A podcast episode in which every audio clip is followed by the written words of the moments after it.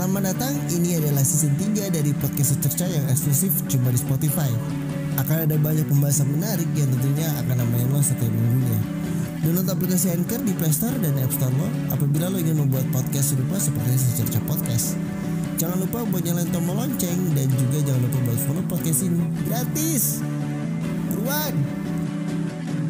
Aduh gue males banget ya mau konten-konten kayak gini nih Oke Jadi ini tanggal 11 November eh, Jam setengah dua dini hari.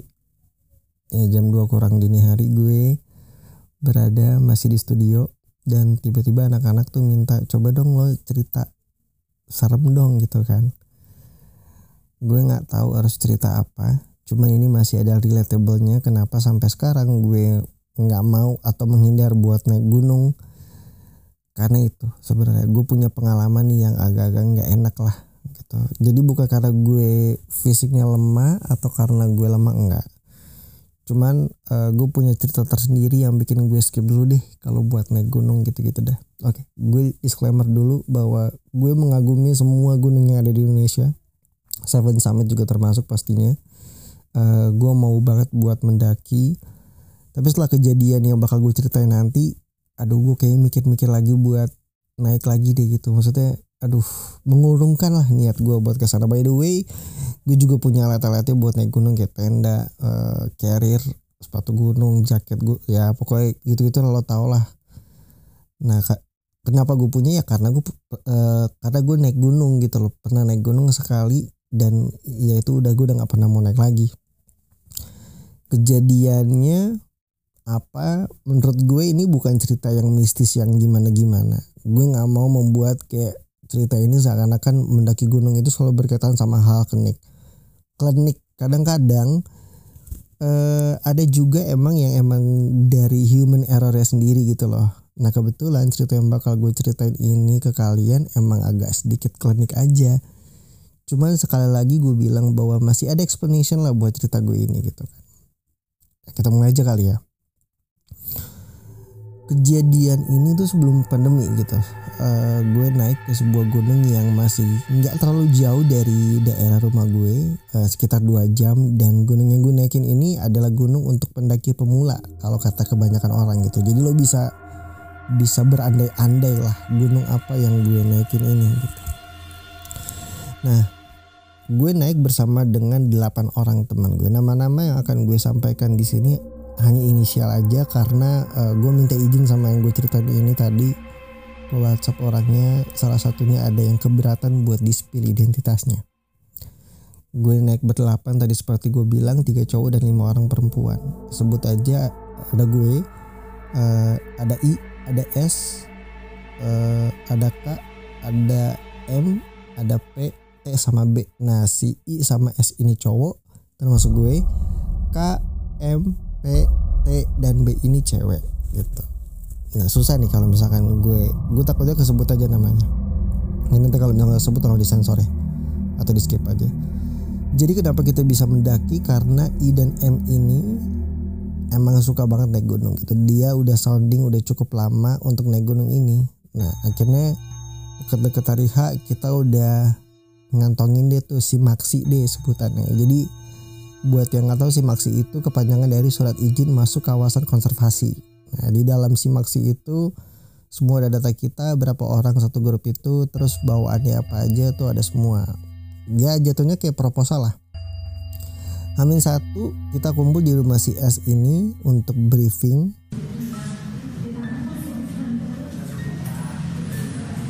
Briefingnya apa aja, kita briefing jalur trekking terus ngecek logistik juga ngecek shelter nanti di mana tidurnya terus nanti kita bagi-bagi tugas kebetulan gue karena gue cukup strong nih gue dipercayakan untuk jadi peserta aja alias villager kalau lo main werewolf. Di Hamin satu itu kita kumpul lagi buat uh, di Hamin satu malamnya siangnya kita kita meeting buat jalur uh, jalur trekking malamnya kita uh, kumpul lagi buat berangkat ke sana. Kalau kata si I itu katanya kita mau ngejar sunrise. Ya udah berangkatlah. Kita kumpul di rumahnya si siapa namanya? Si I. Kita uh, jalan lama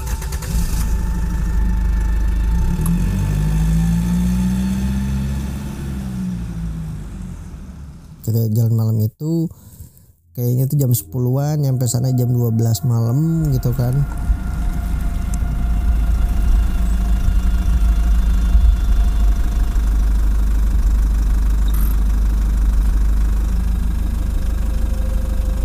Nah sebenarnya tuh feeling gue di sini tuh udah mulai nggak enak. Karena kayak ada perasaan apa ya? Kayak ada udah tenggorokan gue enak nih. Kayak ada perasaan was was gitu lah. Jadi gue ini tuh gue tuh bukan orang yang indigo gitu kan. Bukan orang yang punya siksa salah tapi gue punya rasa sensitif terhadap suatu tempat. Emang sih di dalam ketidaknyamanan perasaan dan otak gue itu ada rasa excited dan penasaran yang luar biasa gitu. Jadi campur aduk lah. Tapi intinya gue was was Nah di tengah-tengah eh, perasaan ketidaknyamanan ini gue tuh akan mulai sibuk sendiri gitu sama barang-barang gue sendiri. Bukan titit ya maksudnya eh, barang-barang tuh kayak staff gue bukan barang alat kelamin gitu loh. Mulai ngecek-ngecek handphone terus mulai gerasa gerus sendiri lah. Pokoknya menghindari ketidaknyamanan gue. Nah teman gue si B ini kayaknya nyadar kalau gue tuh gerasa gerusuk. Ditanya dong kurang lebih dialognya kayak gini nih Lo kenapa? Enggak kenapa-napa.